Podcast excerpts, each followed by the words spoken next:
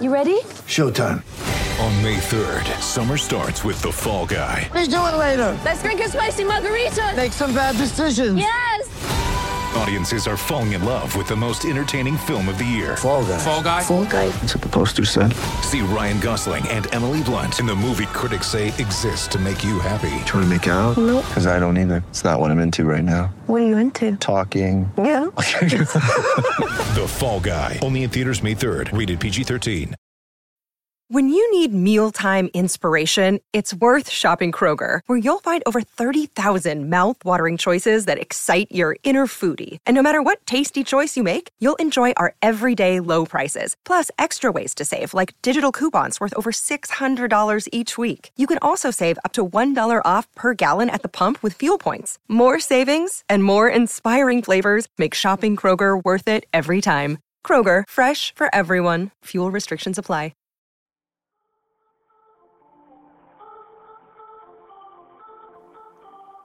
Welcome once again, everybody. It's the Throwback League. This is Josh Lewin. I am the host, the originator, the producer, whatever you want to call it. This is where we have kind of a little March Madness thing going on with World Series teams between 1974 and 2006. 32 of those. We got a 16 team at large field as well that we dump into the blender. Those are all World Series losers from that time. We simulate the outcomes courtesy of whatifsports.com. I take that play by play, go into my little studio, and voila, we have a result and we have a podcast. We'll take you all the way through till uh, basically early January of 2021 is when we'll finally get this thing decided. Right now, we are into a 12th game down a 48 game path. It is a 12 seed at a 5 seed here, the 1998 Padres, who were swept in that year's World Series. They'll be taking on the last Dodgers team to win a World Series, the Kirk Gibson Orel Hershiser 88 Dodgers. They're in as a 5 seed here at Dodger Stadium. Tremendous pitching matchup, sinker ball artists of the highest order, two right handers, Hershiser and Brown. Kevin Brown and Orel Hershiser are toe to toe. Not a lot of long ball expected because these two do keep the ball down. And in these respective seasons, 88 and 98, they were at the tippy top of their games to be sure. Hershiser and the Dodgers of 88, the home team. So let's get a preview from former Sunday Night Baseball voice, Hall of Fame announcer Jon Miller. The 88 Dodgers were the team that shouldn't have been there. Uh, you know, they beat the Mets, and the, the Mets were a much better team. But the one thing the Dodgers had that nobody else had was a great pitcher who was at the height of his powers and a record run in that whole second half, Orel Hershiser, who had just set the record for most consecutive shutout innings pitched, and he carried on through into the uh, the postseason, even out of the bullpen, uh, helping shut down the, the Mets in the league championship series. And uh, when uh, Gibson came up and hit that home run, and that's sort of the the signature moment of that World Series. To take a win away from Oakland looked like a sure thing. Dennis Eckersley, the great closer, one of the great closers of all time, was there, and Gibson, who was not supposed to be able to play, and yet there he was, and then he hits the home run on a on a hanging slider, which Eckersley said afterward. As soon as he threw the pitch, he thought that was a mistake, and he later said that he, he didn't want to throw that pitch, and he shouldn't have thrown it. He thought that that lack of conviction as this being the right pitch might have been part of the reason that he hung it. But uh, anyway, now they were going to have to beat Hershiser, and it was impossible to beat him.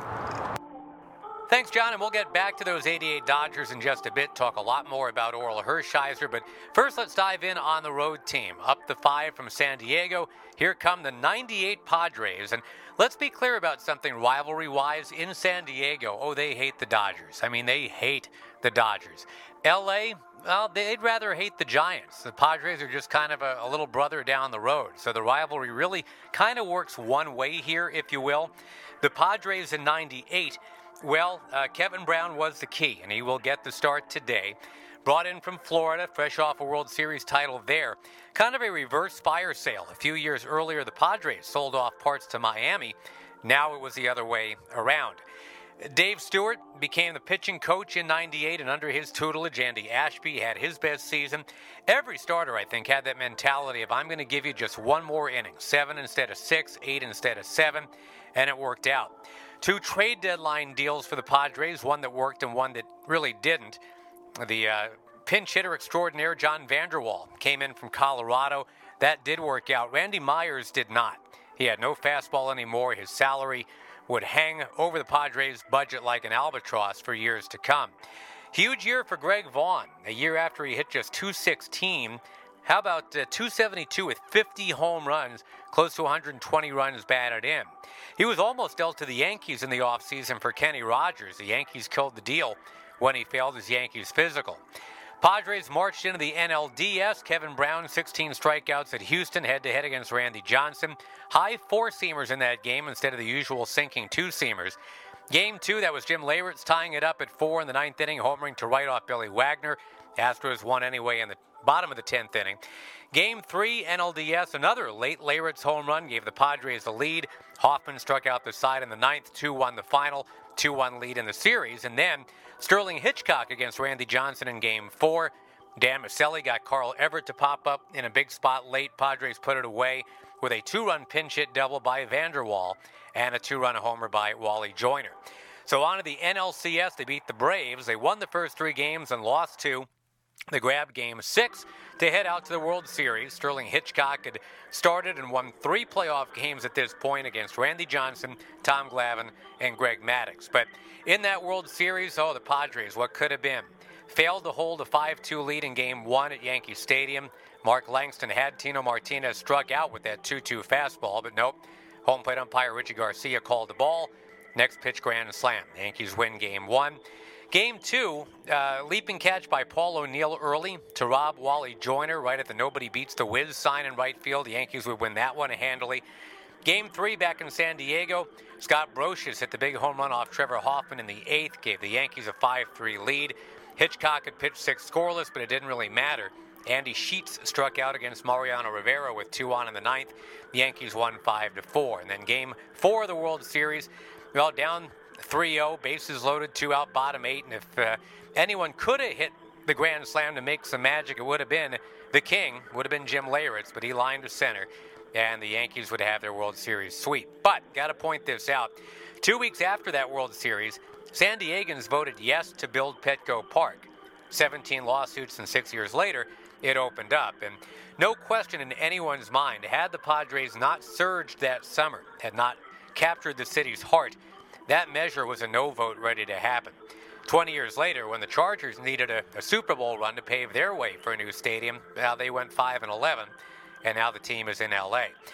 Elsewhere in baseball in 1998, boy, what a jam packed, memorable season. Mark McGwire, Sammy Sosa, Ken Griffey Jr., even Vaughn all had 30 home runs before the All Star break, and the historic chase for the Roger Maris single season record of 61. That would pretty much be a two horse derby between Sosa and McGuire. McGwire pulled away, ended up with 70 with a little help from the pharmaceutical industry.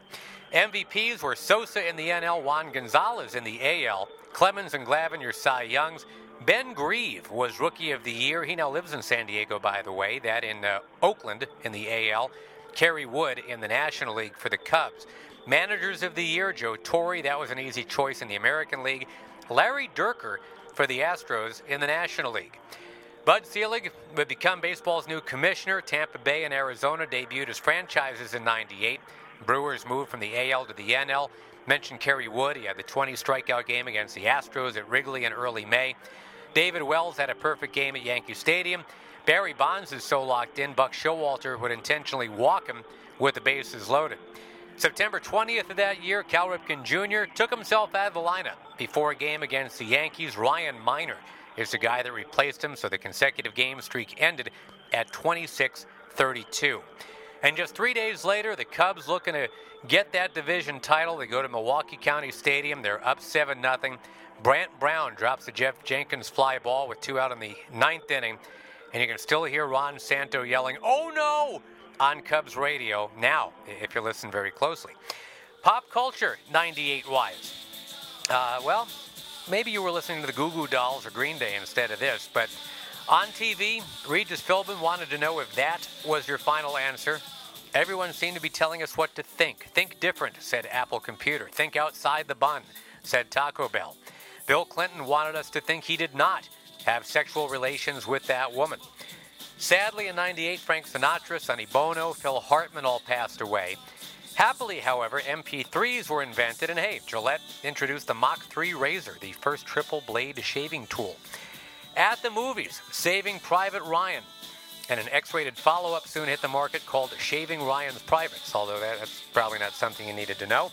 In a more PG 13 rated silo, Ben Stiller found an interesting kind of hair gel for Cameron Diaz in Something About Mary, and Robin Williams was bouncing around annoying critically ill patients in Patch Adams. Anyway, without further delay, let's get to the starting lineups for the 98 Padres as we join manager Bruce Bochy in the act of getting reasonably jiggy with it. Quilvio Veras leads it off for a 98 win team in 98. Wally Joyner at first base. Greg Vaughn in left. Ken Caminiti at third. The switch hitting a heartthrob, 35 years old now. Tony Gwynn, now 38 years old. He's in right field batting fifth. Chris Gomez, the shortstop. Steve Finley in center. Carlos Hernandez, the catcher. Kevin Brown is on the mound, pitching and batting ninth. All right, let's get you to the 1988 LA Dodgers. Kirk Gibson winning the MVP with a rather ordinary batch of regular season numbers. Wasn't even an all star in 88, but for his leadership and clutch hitting, he was NL MVP. Their first base platoon of Franklin Stubbs and Mickey Hatcher combined for eight home runs all year, with a batting average of 230. Third baseman was the obscure Jeff Hamilton. The team leader in RBIs was Mike Marshall. He had 82. But what they had was the pitching of Orel Hershiser and that one timely swing by the injured Mr. Gibson when it counted. That was Gibson's only at bat that entire World Series, and Jack Buck did not believe what he just saw. Before that, a scintillating NLCS against the Mets, who had just killed the Dodgers during the regular season. But game one, Gary Carter uh, had the tying and winning runs banked with a double off Jay Howell. Dodgers would come back to grab game two. Game three, there were thoughts that Howell was loading up the baseball. Davey Johnson had an inkling going in. First base coach Bill Robinson noticed Howell tugging at the strings on the back of his glove. So, with Howell trying to hold a lead, full count on Kevin McReynolds, that's when Davey Johnson pounced. Mets would uh, end up winning that game. Game four, up two games to one and leading four to two in the ninth. The Mets would see Mike Scioscia tie it in the ninth with a home run off Doc Gooden. Kirk Gibson would win it in the ninth with a home run off Roger McDowell. That, actually, that one in the uh, 12th inning. Game six, David Cone, 20 and 3 in the regular season, tossed the five hitter for the Mets to force game seven, but then Orel Hershiser, he had the five hitter in game seven, so game set match. And on to the World Series, where it was more Hershiser, more Gibson. They stunned the favored A's. What a team, as Tommy Lasorda would say so often, oftentimes with an expletive in the middle of A and team. Elsewhere around baseball, your 88 Baseball Hall of Fame, Willie Stargell went in. Frank Viola and Orel Hershiser were your Cy Young Award winners. Walt Weiss and Chris Sabo, your Rookies of the Year. There was a great race in the AL East that season. Five teams finishing within three games of each other. The Red Sox emerged. They lost to the A's in the ALCS. Well before that, the Orioles started the year 0 21. Finally got a 9 0 win in Chicago at Comiskey Park. Mark Williamson going the first six innings. Next day, that's when Reds manager Pete Rose would shove the umpire Dave Pallone, and uh, a lot came out of that 30 day suspension for Rose. A few days after that, the Reds had Ron Robinson one out away from a perfect game that he gave up a single and a home run. Actually coughed up the lead before the, the Reds would finally beat the Expos 3 to 2. A little bit after that, Billy Martin fired from his fifth stint as Yankees manager. Craig Biggio would make his major league debut at the end of June. Very end of June, the Illinois General Assembly voting to help fund a new baseball stadium to replace Comiskey, so they would not be on the move to Tampa after all. July the 12th, that was uh, the All Star game. That was Terry Steinbach. Everybody was all over him. Why is he even an All Star?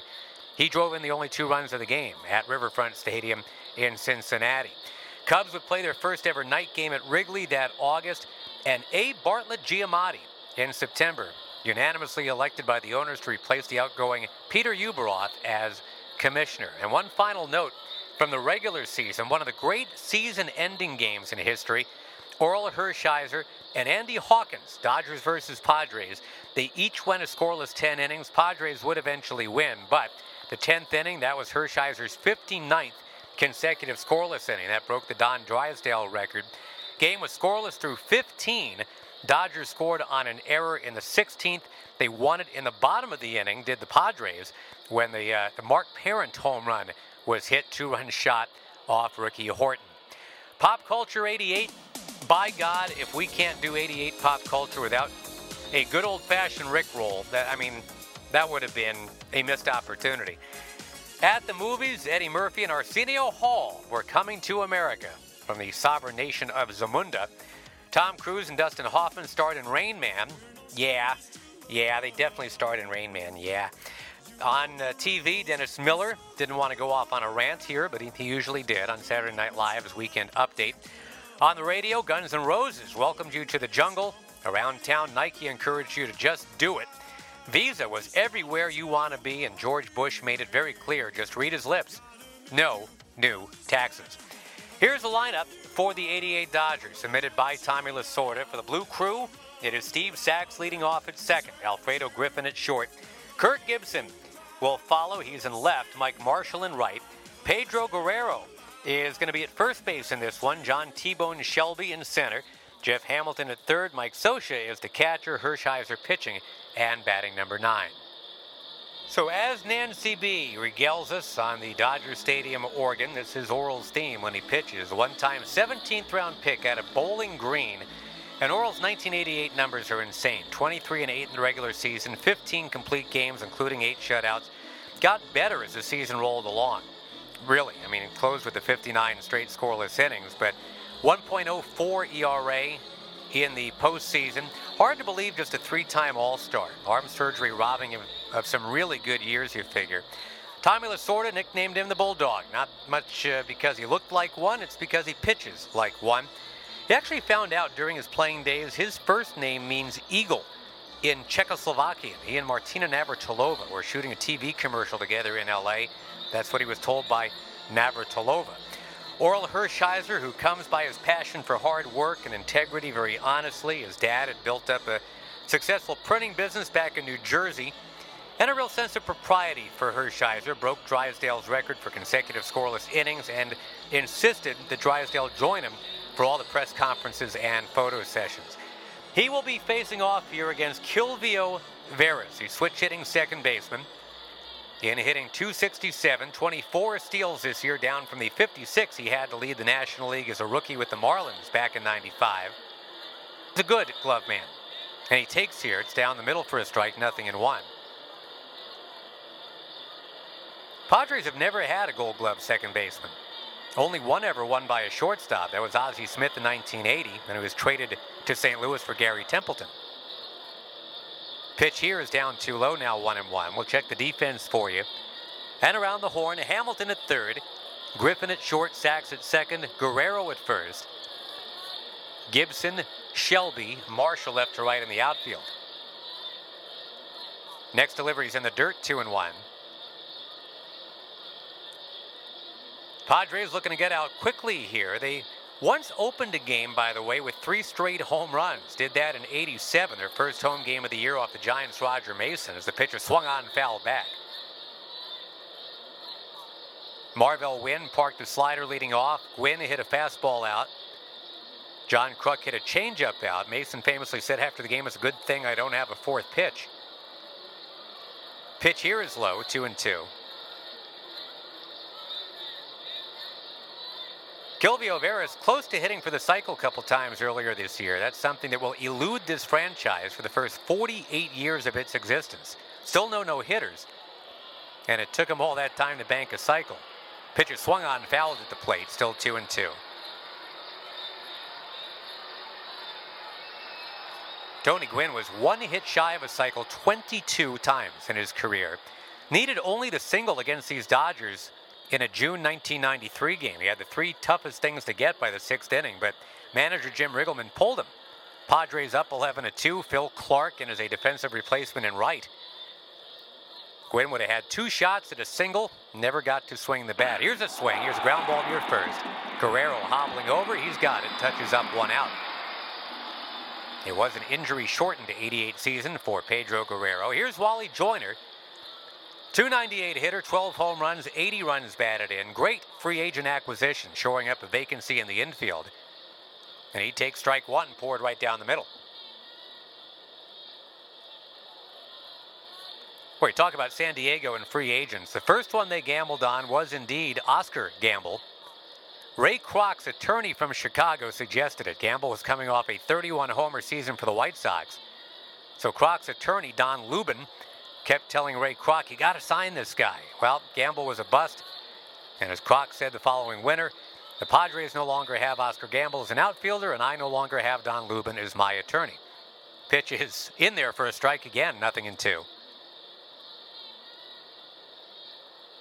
Ray Kroc supposedly told his wife, I'm thinking of buying the San Diego Padres. And his wife said, What on earth do you need with a monastery? Next delivery, swung on, fouled back to the net. No score just underway. Outfield a bit to right against the lefty swinging Joyner. Orel Hershiser says, like any border skirmish, the, the pitcher batter confrontation is all about real estate. Hitter thinks he owns the plate, Pitcher wants to show him the deed to that land and enforce a few zoning laws, and that's working out pretty well for the Bulldog here. Winner of more than 200 major league games. But he likes to remind people he was a forgotten relief pitcher back at Bowling Green. Wastes one here in the dirt now, one and two. Hershiser, pretty good hitter, so good defensively too. Gold Glove winner in 88.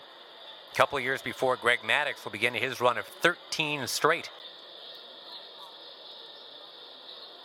Bases clear, one out. Here's the rock in the pitch. Swing hard shot, but right at second. Steve Sax has got it. Plucks it right out of the air, two away.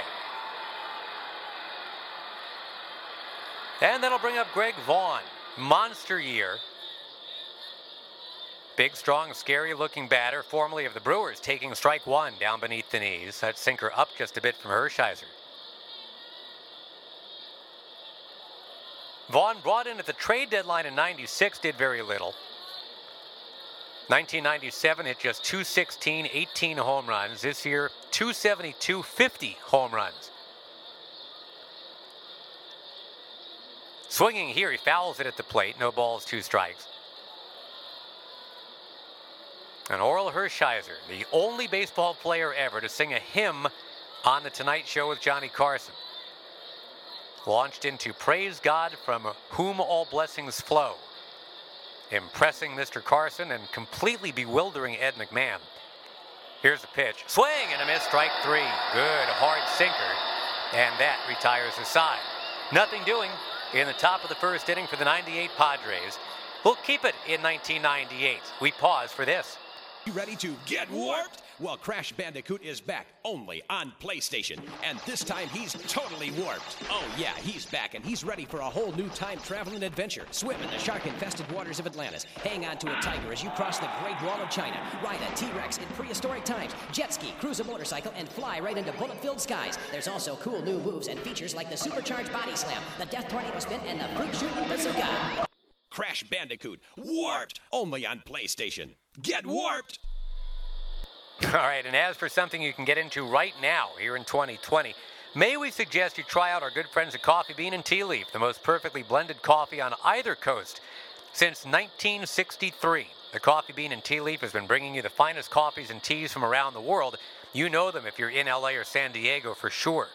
With responsibly sourced ingredients, handcrafted coffees and teas, the Coffee Bean and Tea Leaf, an experience like no other, and now available for a limited time. Try their new horchata cold brew coffee or world famous ice blended.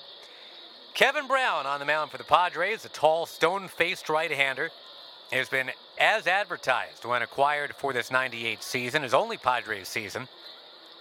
2.38 ERA, 18 wins, averaged exactly a strikeout per inning. Cy Young candidate, part of a very solid rotation with Ashby winning 17 games, Joey Hamilton 13.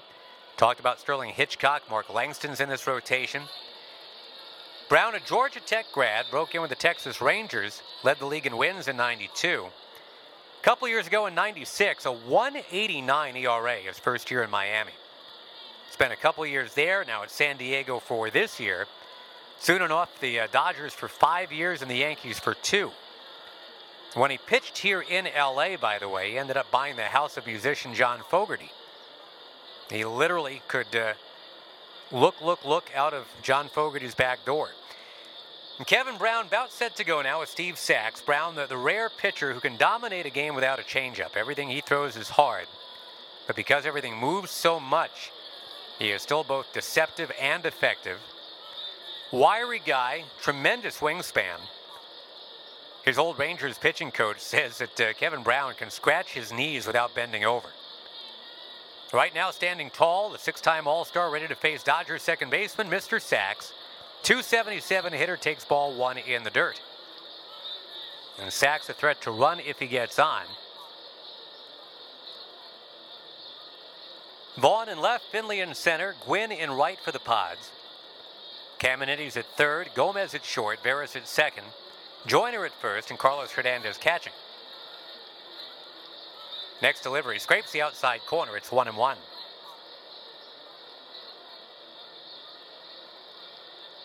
Playing here at Dodger Stadium, beautiful Dodger Stadium. And Walter O'Malley wanted to boost the sale of beverages and pretty cagey. And until the health department stepped in, he had no water fountains. You had to buy your water or your, your Coca-Cola. Now there's about 20 water fountains at, at Dodger Stadium. Here's a swing of foul, sinker right at the plate. He's fouled off. It's one and two. The original request by Walter O'Malley for this land in 1959 192 acres of Chavez Ravine zoned for commercial use, 20 acres for the ballpark, 84 for parking. They need it. But the other 90 or so acres were for rows and rows of souvenir and novelty stands. Going to have restaurants, including a Hawaiian luau layout, auto service center. The service center survived. The, the orange Union 76 ball beyond the outfield wall has become iconic. But the rest of the plan was rejected for fear O'Malley would turn Chavez Ravine into kind of a downtown Disneyland. Here's the pitch. Fly ball towards center. Not too deep. Steve Finley right there. He's got it. And there's one down. Alfredo Griffin coming up. Griffin hitting just 199 this year, one home run. Dave Anderson, the other Dodgers shortstop this year. Griffin on the losing side of three perfect games before it's all said and done. As a Blue Jay against Len Barker, as a Dodger against Tom Browning here in 88. And as a Dodger again against Dennis Martinez in 91. Eyeballs a strike at the knees. It's 0-1. Griffin, a guy who almost never walks. In fact, in 1984, 441 trips to the plate, he walked four times. But when he gets on, very aggressive base runner. He'll do things like go from first to third on an infield hit, from second to third on a pop out to short. Got to keep an eye on him like he's a toddler at the mall. Here's the pitch. Swing high fly towards right, bending in the foul ground. Tony Gwynn is over. And right in front of those seats, he makes the catch. Made leaned into the first row there. Late arriving crowd, though. That is not a an entirely populated first row quite yet. We're in the first inning, no score. Here's Kirk Gibson, NL MVP, though he did not go to the All-Star game. 25 homers, 31 steals, major difference maker on the field and in the clubhouse.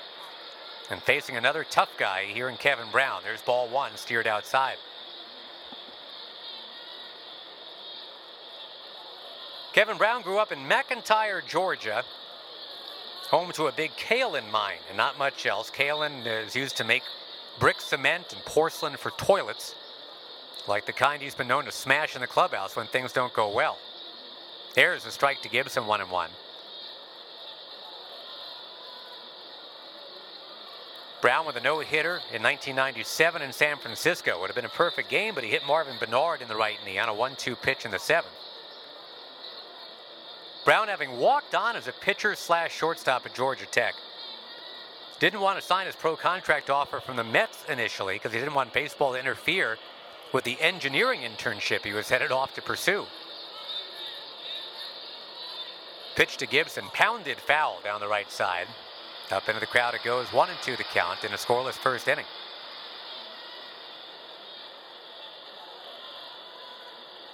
Battle of a couple guys who are pretty much fiercely independent. I mean, Kevin Brown, when asked about who his mentors were coming up, he would always say very bluntly, no one. And this is a guy who was a teammate of Nolan Ryan's for five years. This is a guy who never did anything in the minor leagues, but boy, he bloomed completely in the show. Career minor league record 13 and 21 for Kevin Brown, ERA of 4.6. Next delivery on the way. Swing fly ball towards right. Tony Gwynn moving over a bit towards the line. He's there, and he's got it. So kind of a weird inning for Brown. Normally a ground ball pitcher, he gets fly ball outs. And at the end of one, there is no score. As we get set to go back to the 88 Dodgers, here's a word from 1988. If you tonight, you'd wanna broil them on a grill, make them taste just right. You put them on a fire, a real hot flame. You wouldn't fry them in a pan, wouldn't taste the same. You'd make them come out juicy if you did them yourself.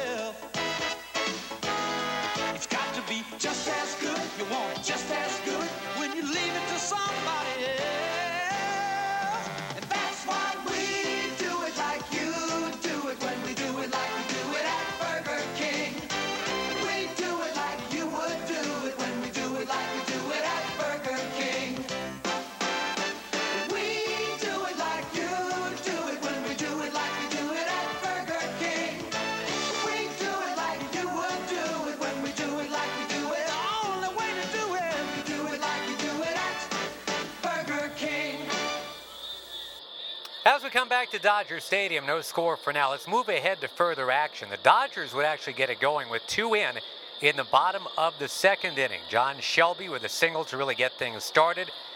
There was uh, Jeff Hamilton coming through with a line drive base hit. Mike Scioscia also coming through in that inning. And it would be 2 0 at the end of two. But that lead didn't last too long. Top of the third, Steve Finley blooped in a single in a left field. Carlos Hernandez would ground out to short, but uh, that would actually get Finley along to second base. Kevin Brown worked a walk. And pretty rare for Hershiser to walk a pitcher. Quilvio Vera struck out, but then Wally Joyner doubling into the alley in left center.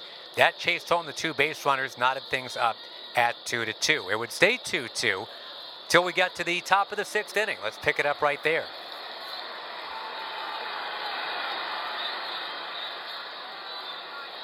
And it's Greg Vaughn leading off, 50 home run hitter this year against a guy who doesn't really give up many. That's Orel Hershiser.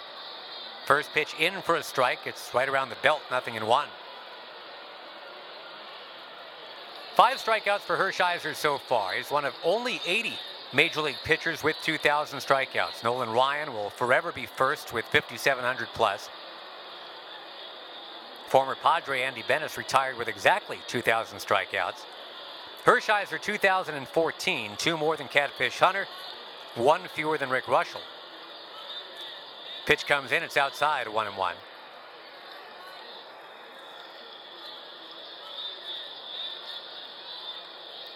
Hershiser against Kevin Brown is the matchup in this one. Nice little pitcher's duel so far, as expected.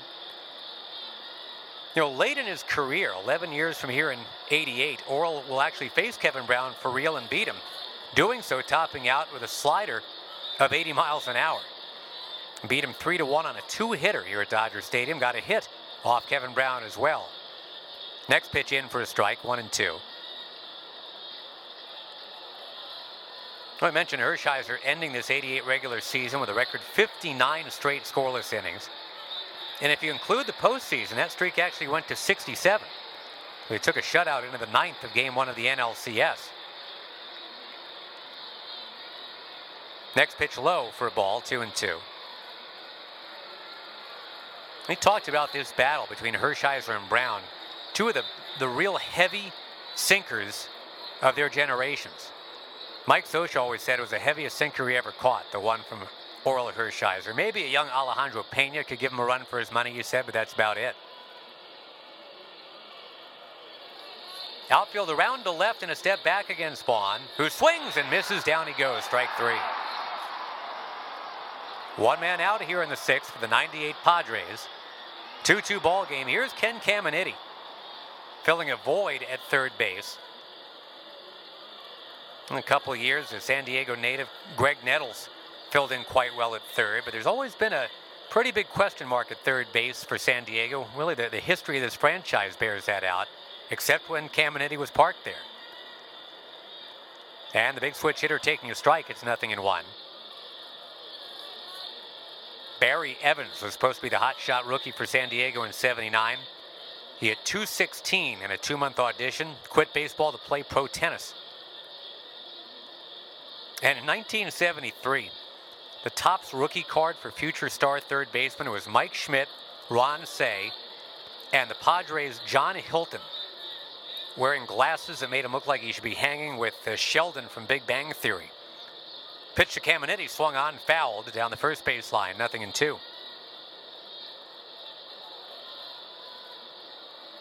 Nothing Sheldon looking about Caminiti. His late 90s studliness on display every game at the Murph down in San Diego.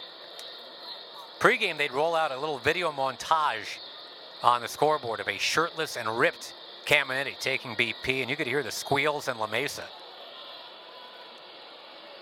Goatee on his face, number 21 on his back.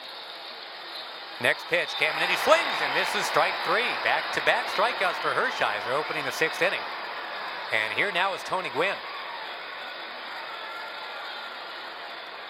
Hall of Famer Jack McKeon went down the road to personally scout Tony Gwynn, but only kind of. He was really there to see Bobby Meacham, the Aztecs shortstop. And Jack wanted to draft Gwynn out of San Diego State in the second round. The scout said, no, get the pitcher Bill Long instead. Fortunately, Gwynn was still available in the third round, and the rest is history. Left hand batter taking a pitch inside, it's 1 0. You know, this 98 Padres team would get it done with Gwynn being injured for much of it. The 88 season that the Dodgers are in, he says that's the most satisfying batting title that I've ever had. Only 313 hitter that year, but Tony had undergone surgery. Still somehow won the batting title, stole 26 bases. Pitches low 2 0. Probably the most complete season for Gwynn 97. That was his eighth and final batting title. 372 hitter.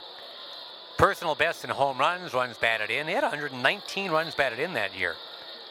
Tried Ted Williams' suggestion that history is made on the inside pitch. Turn on, turn on that ball and drive it, said Ted Williams, and he did. Next pitch, a strike called outside corner. That's a surprise when Gwynn takes a strike. He was called out on strikes twice his final two years in the majors. And check this out from 92 to 95, Tony Gwynn had more runs scored than he had swings and misses. Incredible. Here's 2 1. Swinging high drive. This ball's got a shot. Deep into right center field. Marshall back. Shelby back. It is gone. It's a home run. We are just talking about Tony Gwynn turning on pitches. He did right there. He had 16 home runs this particular regular season. Here's one. And off a really good pitcher, too, to make it a 3 2 game.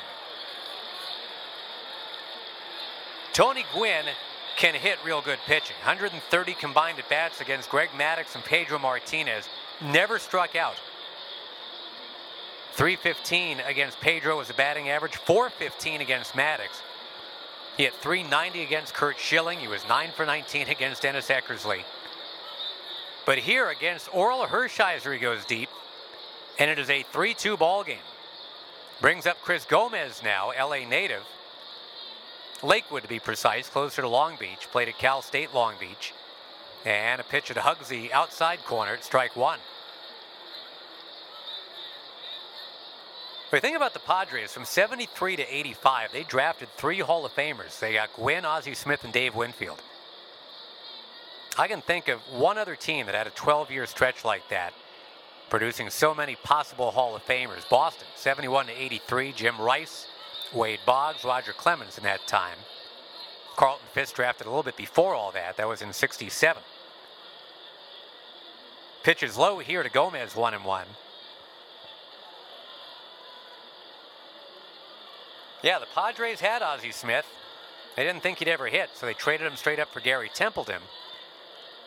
Padres' first two shortstops couldn't hit at all. Jose Arcia tried it. Fans would uh, carry bedsheet banners around the stadium in 1970 that read Arcia stinks. So they traded Pat Dobson for Enzo Hernandez, and Enzo Hernandez was even worse. Here's a pitch. Swinging a little pop up. This one staying in the infield. Steve Sax toddling over towards second base. He's right at the bag, puts it away, and that retires the side. But Tony Gwynn launching one. A 3 2 lead for the 98 Padres will move ahead to further action. And the Padres would actually add to the lead, getting a run in the seventh inning. Jim Leyritz would come on. He pinch hit for Kevin Brown, and he would single after Steve Finley had singled. Wally Joyner and Greg Vaughn would uh, not come through, but Ken Caminiti did with a base hit.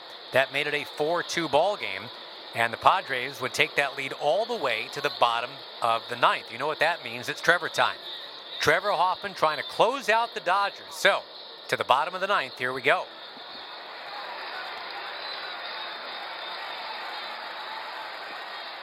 Trevor Hoffman earlier in 98 racked up his 41st straight save. It was uh, actually 97 into 98 to tie Rod Beck's record. And the same man he had struck out the night before to get number 41 homered off him to prevent number 42. That was Moises Alou. 53 of 54 in save chances for Hoffman in 98. Guy that planned on being a big league shortstop, not a big league pitcher. Led the University of Arizona in hitting in this 1988 season. 35 points ahead of JT Snow. But in 1990 at single A for the Reds, he was hitting around 205. He made 30 errors at short in 100 games, and thus a pitcher was born. John Shelby, the batter, World Series winner for the Orioles in 83. Now again for the Dodgers in 88. And the pitch to the Kentucky native in there, the changeup for a strike, nothing in one. 552 saves as a Padre for Trevor Hoffman. He'd end up with a few more with the Milwaukee Brewers, for example. Next pitch coming. Swing, line drive, base hit center field for T-Bone Shelby. He'll scramble back to first. Not really a threat to run with his team down two. Going to bring up Jeff Hamilton now. And he is a tying man. Not like Hamilton is a big time home run threat. Six of them this year. He hit just 236 for a batting average. And Trevor Hoffman at Dodger Stadium. He grew up near here. Wasn't allowed to play contact sports as a kid. He he'd had a kidney removed, so it was baseball, no football. But between his brother Glenn and his dad Ed Hoffman, uh, he was always around baseball. His dad was the famous singing usher at Anaheim Stadium. Pitch on the way. Change up in the dirt. It gets away. John Shelby down to second base on what probably will be scored a wild pitch. Carlos Hernandez tried to backhand it in the dirt, and it skidded by him. Right near that scout stands there, Mr. Brito, with that uh, jugs gun and that big Panama hat. So now, Jeff Hamilton ahead 1 0. So that Bugs Bunny changeup, and we'll see if that's coming again. Here's the wind, here's the pitch. It is the changeup. It's a strike. It's 1 and 1. Trevor Hoffman, before he was a, a, famous big league closer, had his big moment on national TV during, of all things, the Super Bowl in 1993. His girlfriend was a Buffalo Bills cheerleader. At the end of the third quarter, he held up a big sign from about 30 rows back Tracy, will you marry me? She saw it, but she, she just kind of thought that he was kidding. So Hoffman bolted past an usher, not a singing usher, just a regular usher, went right to the sidelines dropped to one knee to ask a question. It was on the Stadio Jumbotron, then on national TV later. Pitch coming. Strike called. Outside corner one and two. And we mentioned Ed Hoffman, the famed singing usher. would sing the anthem several times at the Big A in Anaheim. Sang at Fenway once for his son Glenn's big league debut with the Red Sox. Glenn will later become interim manager of these Dodgers.